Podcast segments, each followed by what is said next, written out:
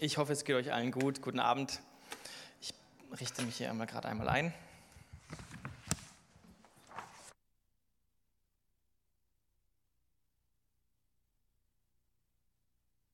So, ich hoffe, es geht euch allen gut. Ich brauche mich nicht mehr vorstellen, das hat schon der Dennis getan, ähm, in einer wunderbaren Art und Weise, wie ich selbst nie tun würde. ähm, und es werden hoffentlich nicht so viele wie die Apostel. Ähm, so, ich bete kurz.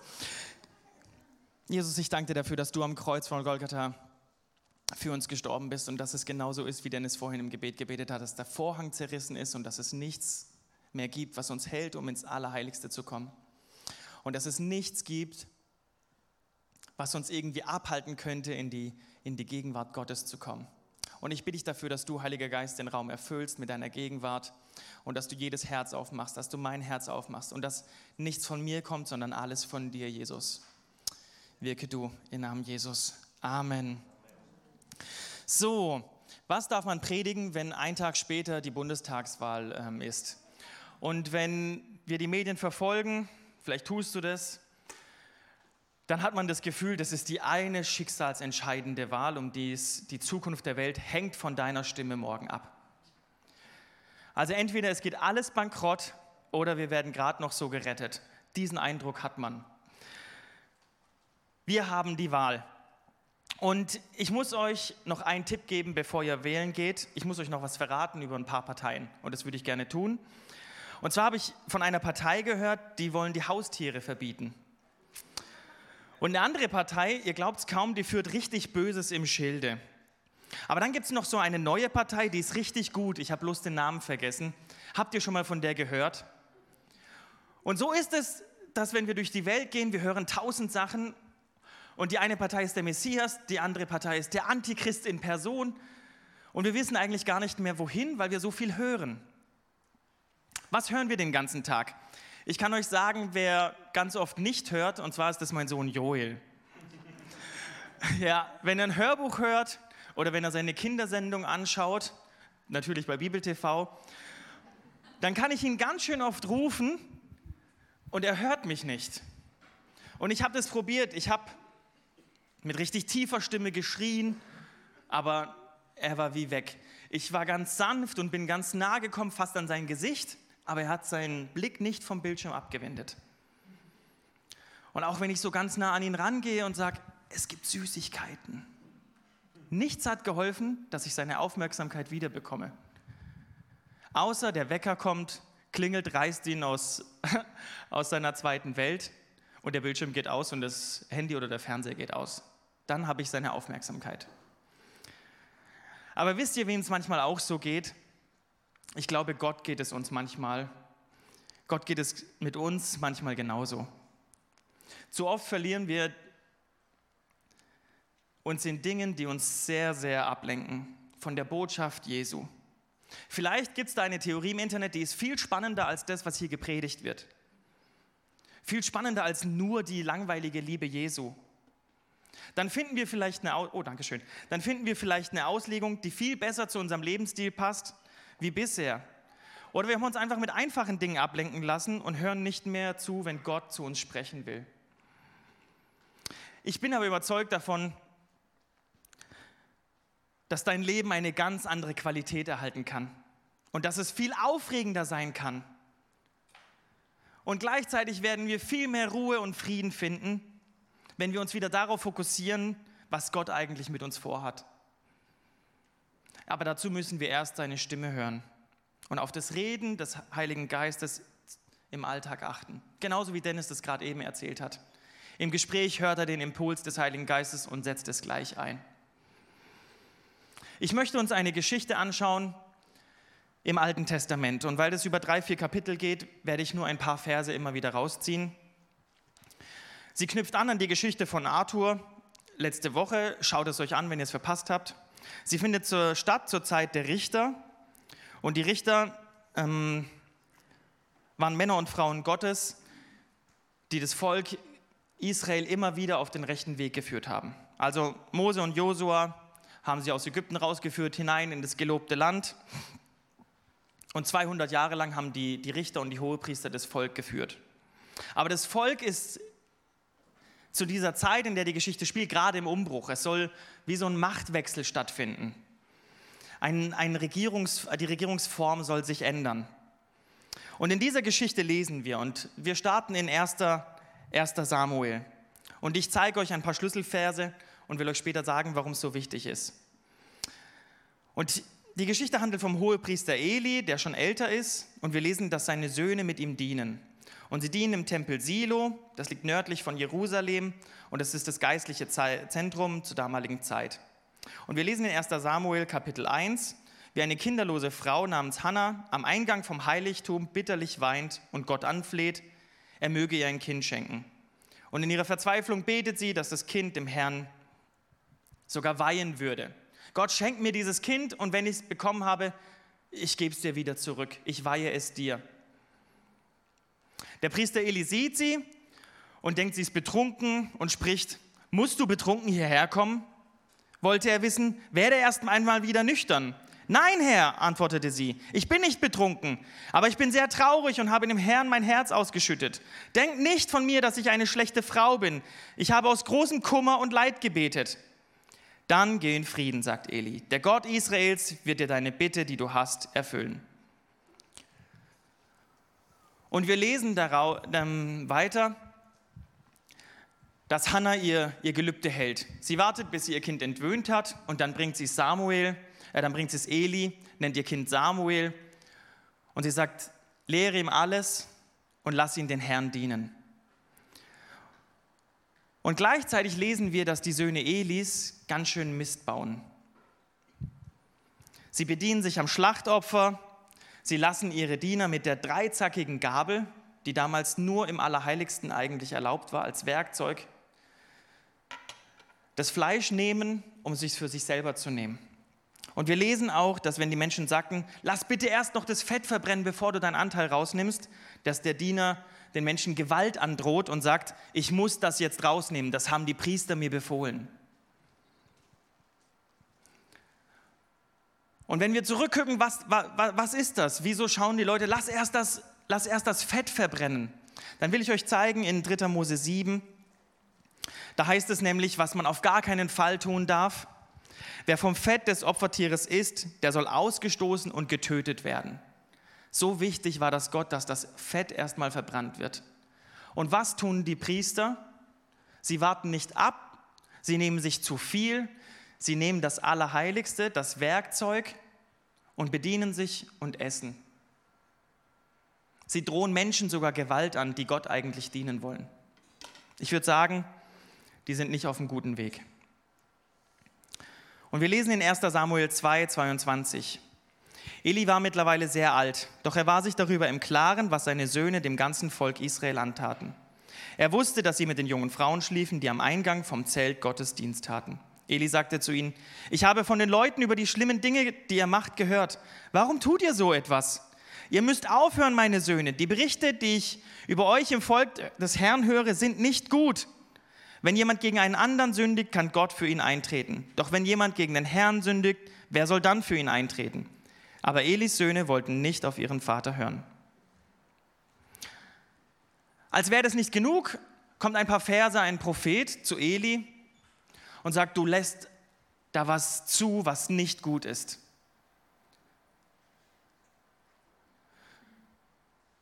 Du lässt mit dem Tempel etwas machen, was nicht gut ist. Und er zeigt ihm die Folge. Und was ist die Folge von Sünde? Es ist der Tod. Und der Prophet sagt zu Eli, deine Söhne werden am selben Tag sterben und dann wirst du wissen, dass das der Herr war. Aber was tut er, nachdem er diese schockierende Botschaft hört? Nichts. Wir lesen nicht davon, dass sein Herz erschüttert ist. Wir lesen nicht, dass sein Leben sich daraufhin verändert. Er macht einfach so weiter. Aber wir lesen, dass Samuel weiterhin bei ihm aufwächst und dass er Samuel alles beibringt. Und jetzt kommen wir zu dem Punkt, den wir aus der Kinderstunde kennen. 1. Samuel 3, Vers 2. Der junge Samuel wohnte bei Eli und diente dem Herrn. Zu jener Zeit geschah es sehr selten, dass der Herr den Menschen durch Worte oder Visionen etwas mitteilte. Eines Nachts hatte sich der inzwischen fast blinde Eli gerade an seinen, Platz schlafen gelegt. Die Lampe Gottes war noch nicht erloschen und Samuel schlief im Heiligtum des Herrn, wo die Lade Gottes stand. Plötzlich rief der Herr, Samuel, hier bin ich, antwortete Samuel. Er sprang auf und lief zu Eli. Hier bin ich, du hast mich gerufen. Ich habe dich nicht gerufen, antwortete Eli. Leg dich wieder hin. Und Samuel ging und legte sich wieder hin. Da rief der Herr noch einmal, Samuel. Wieder sprang Samuel auf und lief zu Eli. Hier bin ich, du hast mich gerufen. Ich habe dich nicht gerufen, mein Sohn, sagte Eli. Leg dich wieder hin. Samuel erkannte den Herrn noch nicht, denn er hatte noch nie eine Botschaft vom Herrn erhalten. Deshalb rief ihn der Herr ein drittes Mal. Und wieder sprang Samuel auf und lief zu Eli. Hier bin ich, du hast mich gerufen. Da merkte Eli, dass es der Herr war, der den Jungen rief. Er sagte zu Samuel, geh und leg dich wieder hin. Und wenn du gerufen wirst, dann antwortete, sprich Herr, dein Diener hört. Also legte Samuel sich wieder an seinen Platz. Und der Herr trat zu ihm und rief wieder zuvor, Samuel, Samuel. Samuel antwortete, sprich, dein Diener hört. Da sprach der Herr zu Samuel, ich werde in Israel etwas tun, das schmerzvoll sein wird für jeden, der davon hört. An jenem Tag werde ich all meine Ankündigungen gegen Eli und seine Familie wahrmachen. Ich habe ihm vorausgesagt, dass ich seine Familie für immer richten will, weil seine Söhne, Gottes, seine Söhne Gott gelästert haben und er sie nicht bestraft hat. Deshalb habe ich dem Haus Eli geschworen, dass die Schuld seines Hauses durch kein Opfer jemals vergeben werden kann.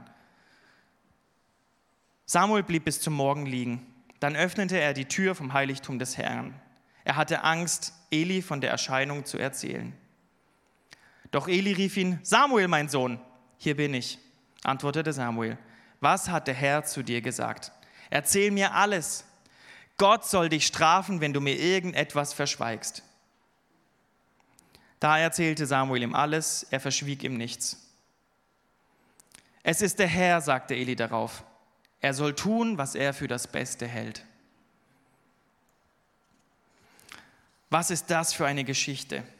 Und ich möchte hier mit der Geschichte enden, aber die geht natürlich noch weiter. Und wenn es dich weiter interessiert, dann lies 1. Samuel. Ein richtig spannendes Buch. Aber was hat das mit uns zu tun? Wenn du noch keine Beziehung mit Gott hast, wenn du vielleicht noch auf der Suche bist, wenn du alles Mögliche schon probiert hast, hey, dann möchte ich dir heute sagen, der Gott der Bibel, Jahwe, der Heiler, der Versorger, der Vater, er ruft dich heute bei Namen. Und es spielt keine Rolle, ob du hier im Gottesdienstsaal bist oder vor dem Livestream. Gott ruft dich. Gott ruft dich bei deinem Namen. Und meine Frage an dich ist, erwiderst du seinen Ruf? sagst du, hier bin ich. Ich will dich ermutigen, es ist nämlich die beste Entscheidung deines Lebens. Und wir helfen dir gern dabei, so wie Samuel Unterstützung hatte. Also, wenn du die Entscheidung noch nicht getroffen hast, wenn du vielleicht vorm Livestream sitzt und dir denkst ja Herr, hier bin ich, aber wie geht es jetzt weiter? Dann melde dich doch bei uns bei den, äh, an, an die Pastoren nach der Predigt oder schreib dem Livestream-Team dass du bereit bist und dass du Gott sehen möchtest, dass du ihm begegnen möchtest. Aber warum ist es mir jetzt nun so wichtig, die ganze Geschichte zu lesen oder diesen Kontext zu kennen? Die Gemeinde, ich glaube, weil wir es zugelassen haben, dass wir uns nicht mehr auf Gott konzentrieren. Ich glaube, wir sitzen hier in der Gemeinde und wir tun unseren Dienst und wir sind treu dabei, aber es gibt nichts mehr, was uns unterscheidet von Eli. Wir sind stumpf geworden für das Reden Gottes. Wir haben uns an einen Status gewöhnt, mit dem wir eigentlich ganz gut leben können. Wir haben uns irgendwie arrangiert. Mit dem Deckmantel der Liebe haben wir das zugelassen, dass Kompromisse unseren Glauben irgendwie verwässern. Und dadurch haben wir den Fokus auf Jesus verloren. Und jetzt gibt es mehr, was uns trennt, als das uns eint. Ein paar Beispiele. Politik, Corona, vielleicht der Impfstatus, komische Videos von Menschen mit Theorien und Theologien sind wichtiger als das eigentliche Zentrum. Jesus. Und ich möchte mich aber hier nicht rausnehmen, weil ich, ich interessiere mich richtig arg für Politik. Und ich liebe es, irgendwelche Hintergrundpodcasts zu hören für Gesetzesgebungen. und ich will die Wahlprogramme der Parteien lesen. Ey, aber ich bin so an den Punkt gekommen, dass ich feststellen musste, all dieses Wissen, das bringt mich nicht näher zu Jesus. Selbst als ich herausgefunden habe, wie Lobbyarbeit funktioniert, selbst als ich herausgefunden habe, wer sind die Männer im Hintergrund, wer sind die, die eigentlich an der Macht sind. Ihr wisst ihr, die Bibel gibt uns schon vor 2000 Jahren die Antwort, und zwar der Fürst der Finsternis. Dazu muss man nicht tausend Videos anschauen. Und während ich mich auf die Predigt vorbereitet habe, kommen immer wieder Push-Nachrichten von irgendwelchen Skandalen von Politikern. Der hat was Falsches gesagt, die wollen irgendwas verbieten. Und ich merke wieder, wie ich abgelenkt werde, aber ich habe den Fokus auf Jesus verloren. Liebe Gemeinde, wir können jede Schwierigkeit überwinden, wenn wir eben nicht wie Eli reagieren. Mein Herz blutet, wenn Schwestern und Brüder anfangen, irgendwelche Ausreden zu suchen. Wenn es heißt, ja, ich weiß, was Gott dazu sagt. Ich weiß, dass es nicht gut ist, aber das ist für mich der beste Weg. So kann ich am besten leben. Wenn es auf einmal heißt, hey, vielleicht schaffst du das, aber die Gemeinde, hm, die ist nicht mehr meins. Hey David, ich finde es gut, dass du darüber redest, aber ich werde mich nicht mehr ändern können. David, weißt du eigentlich, wie alt ich bin? Weißt du, dass ich fest im Leben stehe? Ich habe Kinder. Vielleicht habe ich Enkelkinder. Hey David, wie soll ich denn jetzt diese Entscheidungen wieder revidieren? Und wir versinken in Ausreden, weil wir Sachen schon so lange so tun.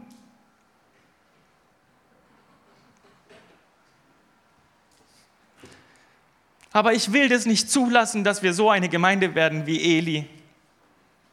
Ich will nicht zulassen, dass wir Sünde zulassen. Nicht, weil wir irgendwie besser sind. Ich will nicht, dass unsere Herzen hart werden.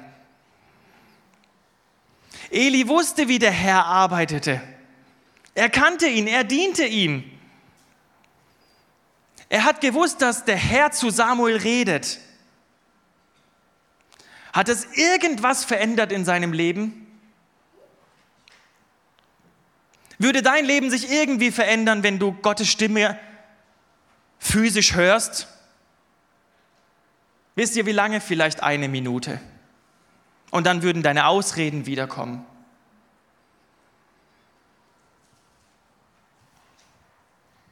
Er hat es sogar hingenommen, als der Prophet gekommen ist und gesagt hat, ihr werdet alle sterben.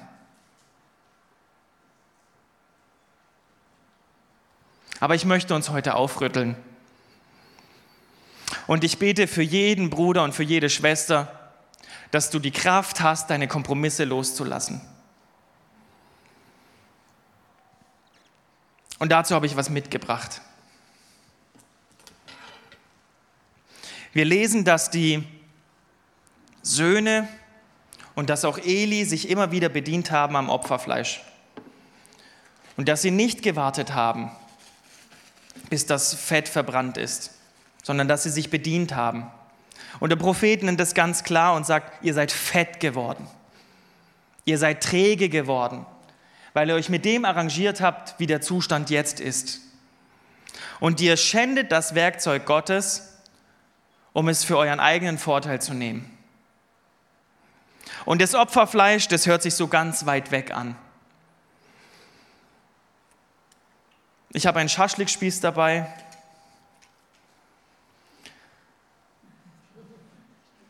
Was ist dein Opferfleisch in deinem Leben? Wo lässt du Dinge vielleicht nicht los oder greifst noch extra zu, die du eigentlich lassen solltest? Ich habe hier stehen das Weltgeschehen, Politik, Vielleicht hängt dein Herz an einer ganz bestimmten Sache. Vielleicht es, sind es die Kinder, dein Partner. Vielleicht bist du stolz auf dein Auto oder dein Haus. Ein anderer Fleischlappen heißt Unvergebenheit, weil dir so viel Schlechtes im Leben passiert ist, dass du das nicht loslassen kannst. Du kannst nicht vergeben.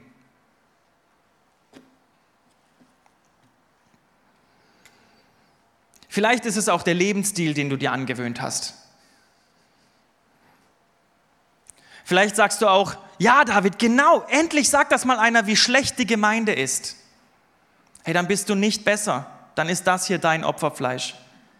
Du richtest über andere. Und auf der anderen Seite habe ich noch ein anderes Fähnchen.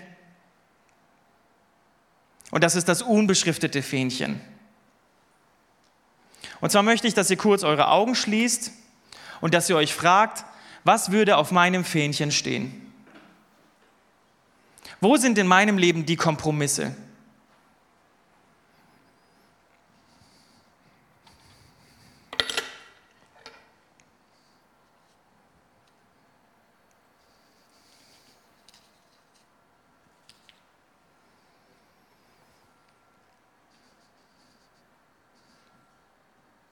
Vielleicht ist es Pornografie, vielleicht ist es Selbstbefriedigung.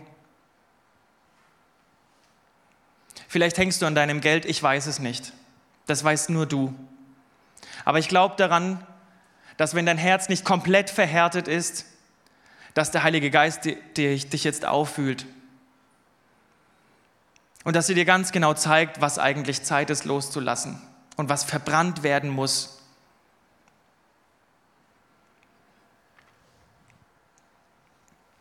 Lasst uns heute entscheiden, loszulassen. Weil wir wissen, dass es falsch ist. Und solange wir leben, kann der Heilige Geist uns noch zeigen, was falsch in unserem Leben läuft. Der erste Vers in Kapitel 3 sollte uns warnen. Und da heißt es, zu jener Zeit geschah es sehr selten, dass der Herr den Menschen durch Worte oder Visionen etwas mitteilte.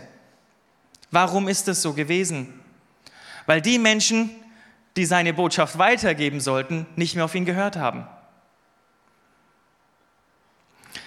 Ist das Alte Testament so wie heute? Natürlich nicht. Aber wenn ich statt Lobpreis irgendwelche Politik-Podcasts höre oder irgendwelche Serien schaue, dann nutzt das einfach die Zeit und dann stiehlt mir diese Zeit und meine Konzentration anstelle dass ich das Reden Gottes höre. Das ist die logische Konsequenz. Gott schweigt nicht, aber wir ignorieren ihn. So war das damals und so ist es auch heute. Aber wichtig ist, und das möchte ich hier dazwischen werfen, durch die Gnade sind wir errettet. Und diese Errettung bleibt bestehen. Und sie ist Gott sei Dank nicht abhängig von unseren Werken. Aber wenn wir den Weg verlassen, auf dem der Segen liegt, was meint ihr passiert dann? Was soll uns erwarten? Im Alten Testament wurde die Sippe Elis vernichtet. Das passiert natürlich nicht heute, weil wir im, im Gnadenzeitalter leben. Aber meinst du, wenn du bewusst den Weg wählst, den Jesus bezeichnet als den breiten Weg, dass darauf der Segen liegt? Ich empfehle dir, wenn du im Glauben wachsen möchtest, dass du den Weg gehst nach Römer 12, der gut ist, der Gott Freude bereitet und der vollkommen ist. Und wenn du heute hier sitzt oder vor dem Livestream bist und dich fragst, hey David, ich weiß gar nicht, was du hast, meine Beziehung ist echt blendend, dann möchte ich dir eine Aufgabe geben. Wir lesen, dass Samuel bei Eli blieb, bis dieser gestorben ist. Und er blieb bei ihm, obwohl er gesehen hat, was passiert. Aber er ist nicht gleich geworden wie er. Er hat sich distanziert, er hat dann nicht mitgemacht, aber er, bleib, er blieb bei ihm. Und er ist nicht weitergegangen. Aber er wusste um seinen Platz und dass seine Zeit eines Tages kommen wird. Und eine Frage ist vielleicht, wie und wann kann ich denn die Stimme Gottes hören? Erstens, und davon bin ich tief überzeugt, wann kann ich seine Stimme hören? Immer. Gott will immer reden. Bei mir ist es, wenn ich Auto fahre und Lobpreis anmache, manchmal reden meine Söhne irgendwas und dann kommt mir ein Gedanke auf einmal danach. Manchmal ist es eine Zeile im Lobpreislied, die irgendwie heraussticht. Hey, aber wenn wir bereit sind, dann ist es der erste Schritt. Und wenn du durch den Alltag gehst und morgens betest, Gott, rede heute zu mir, hey, dann kann ich dir was sagen, dann gibt es nichts Aufregenderes. Weil du in jeder Situation, die passiert, gerade überlegst, ey, war das jetzt gerade Gott? Und das macht dich bereit, das macht deine Antennen auf Empfangen. Und dann wird Gott reden. Und dein Alltag wird richtig spannend. Das kann ich dir versprechen. Dann wird ein normaler Einkauf im Aldi auf einmal voll die Herausforderung, weil Gott zu dir sagt, geh zu dem und sag ihm, dass ich ihn liebe.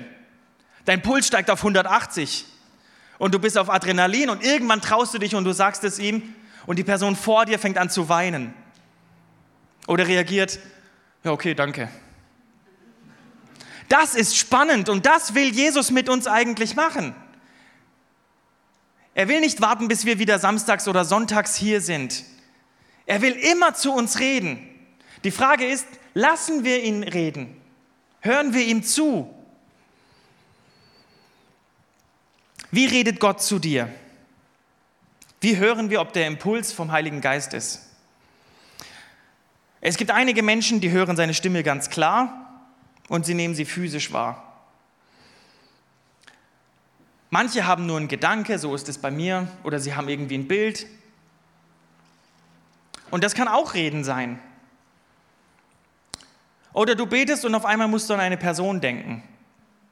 Oder an eine Geschichte oder an einen Vers.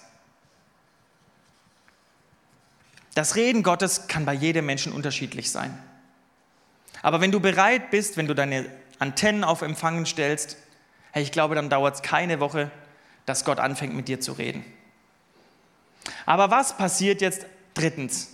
Was sollen wir tun? Und jetzt kommt nämlich der aktive Part.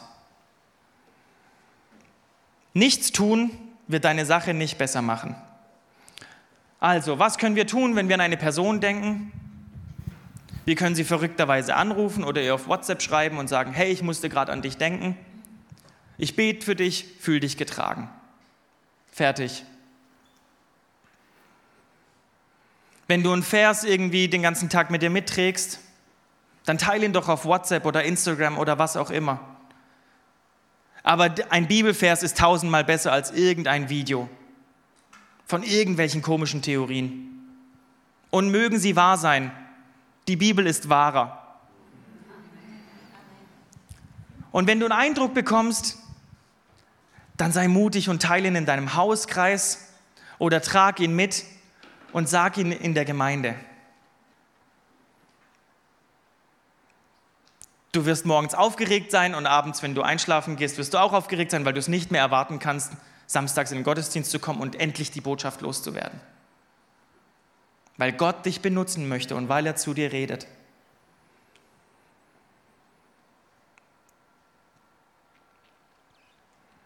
Was tun wir jetzt also?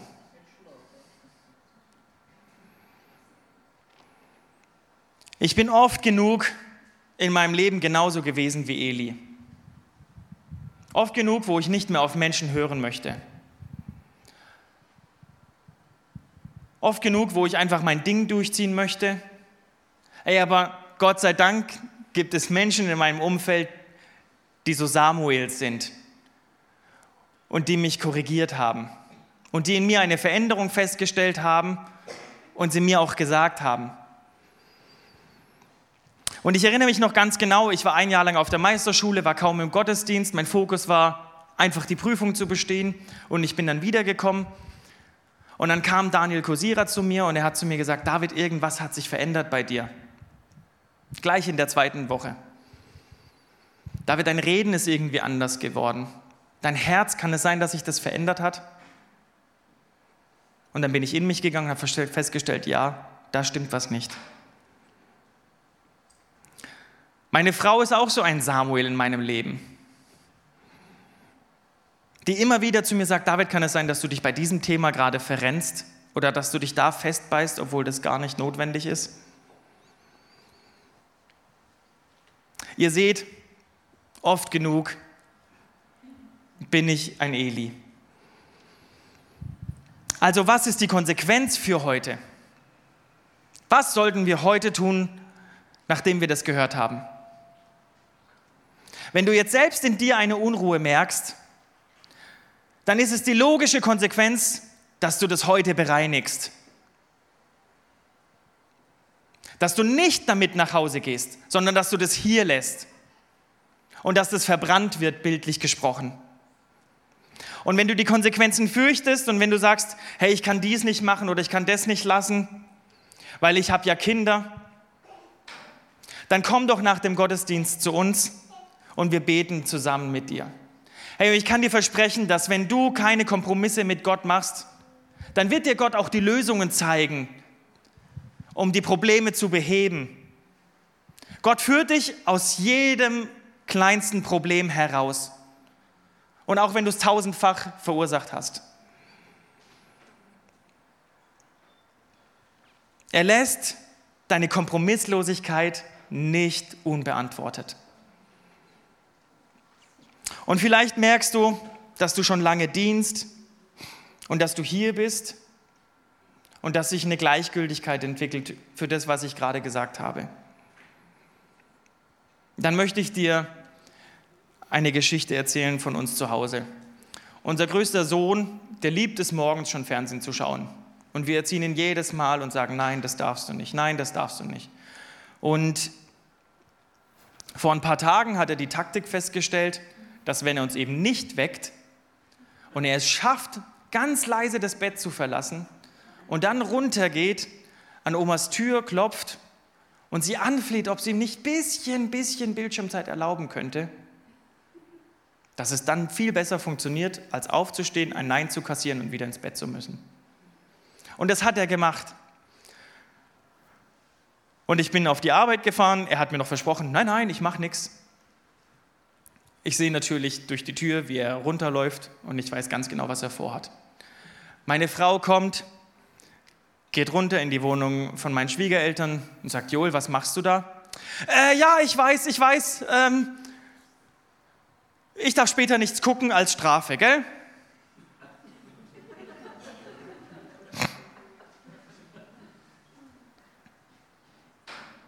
Ja, genau, du darfst später nichts gucken. Okay. Ein Tag später, er macht wieder genau dasselbe. Meine Frau kommt runter und sagt, was machst du da? Ja, ja, ich weiß, ich weiß, ich weiß, ich darf später nichts gucken. Und es mag sich vielleicht lustig anhören. Wisst ihr aber, da ist mein Sohn nicht anders gewesen wie Eli. Er hat die Strafe einfach hingenommen. Was soll denn schon passieren?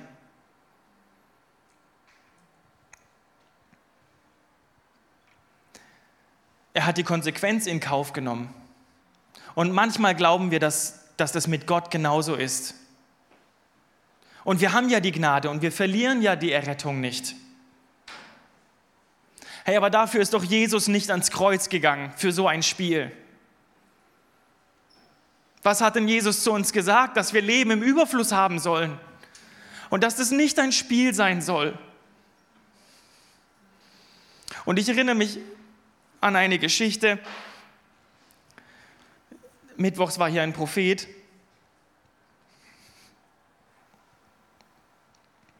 Und während er prophezeit und immer mal wieder irgendwas lehrt, ruft er mich nach vorne, flüstert mir ins Ohr und sagt, David, du spielst da mit einer Verfehlung, mit einer Sünde schon seit mehreren Jahren. Wenn du das nicht beendest, wirst du deine Rettung verlieren, weil Sünde hat die Folge den Tod. Wisst ihr, und ich habe mich zu diesem Zeitpunkt in einer Gleichgültigkeit befunden. Und ich bin wieder an meinen Platz und habe gesagt, danke Gott für dieses Wort. Genauso wie Eli. Der sagt, so hat der Herr gesprochen.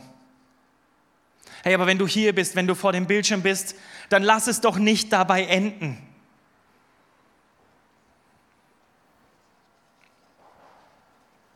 Bei mir hat es gedauert, bis diese Gleichgültigkeit verschwunden ist. Und zwar bis zu einem Gottesdienst, an dem alles weggewischt worden ist. Und ich glaube, dass für uns alle heute wieder so ein Gottesdienst ist, dass alles weggewischt wird. Egal wie lange wir schon unsere Dinge tragen. Und zum Schluss möchte ich euch noch folgende Bibelstelle geben. In Johannes 10, Vers 10 lesen wir, ich aber bringe Leben und dies im Überfluss. Ich bin der gute Hirte. Und ein guter Hirte setzt sein Leben für die Schafe ein. Anders ist es mit einem, dem die Schafe nicht gehören und der nur wegen dem Geldes der Hirte arbeitet. Er flieht, wenn der Wolf kommt und überlässt die Schafe sich selbst. Der Wolf fällt über die Schafe her und jagt die Herde auseinander. Einem solchen Mann liegt nichts an den Schafen. Ich aber bin der gute Hirte und kenne meine Schafe und sie kennen mich. Und genauso wie mich mein Vater kennt und ich den Vater kenne. Ich gebe mein Leben für die Schafe. Zu meiner Herde gehören auch Schafe, die nicht aus diesem Stall sind. Auch sie muss ich herbeiführen und sie werden wie die übrigen meiner Stimme folgen. Dann wird es nur noch eine Herde und einen Hirten geben. Meine Schafe hören meine Stimme, ich kenne sie und sie folgen mir. Ich gebe ihnen das ewige Leben und sie werden niemals umkommen. Keiner kann sie aus meiner Hand reißen. Mein Vater hat sie mir gegeben und niemand ist stärker als er. Halleluja. Die Frage, die ich dich jetzt stellen möchte, ist, bist du bereit, diese Stimme zu hören? Bist du diese Stimme bereit, vom Kreuz zu hören, dass all deine Schuld vergeben ist?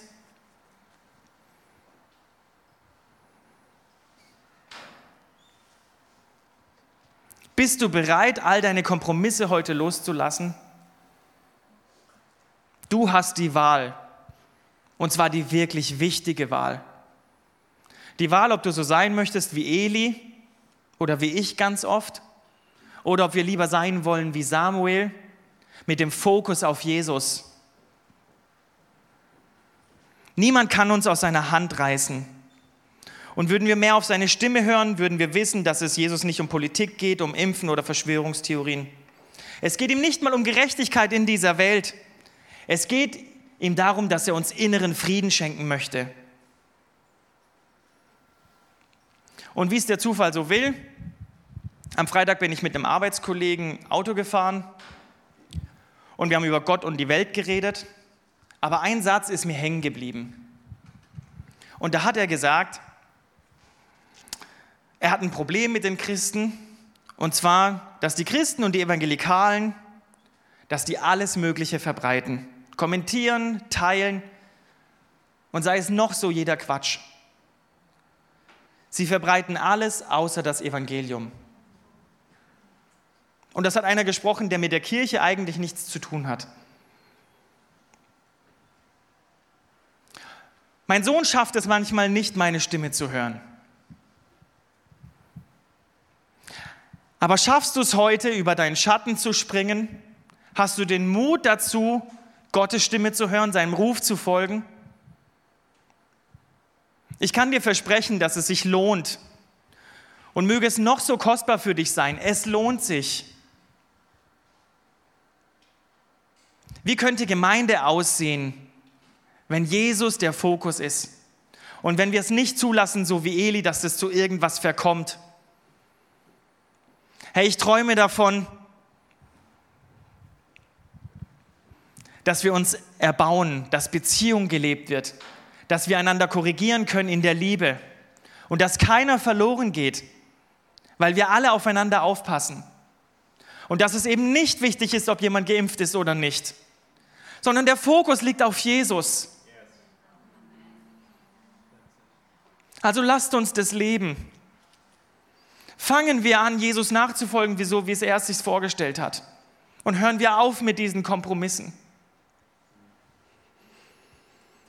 Er ruft dich. Und was antwortest du ihm?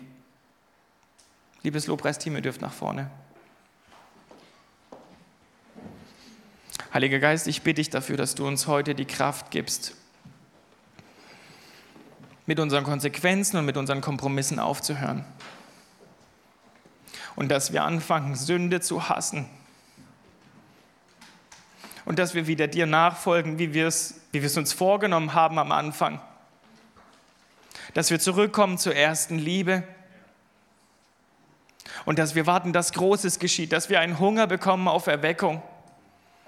Und dass wir eben nicht tot dienen, sondern dass wir lebendig sind und dass wir in die Fülle hineinkommen, die du für uns vorbereitet hast, auf dass die Welt erkennt, dass du in uns lebst. Und dass alles andere keine Rolle mehr spielt und dass du das wegwischt. Hilf uns, Heiliger Geist, die Entscheidung heute zu treffen.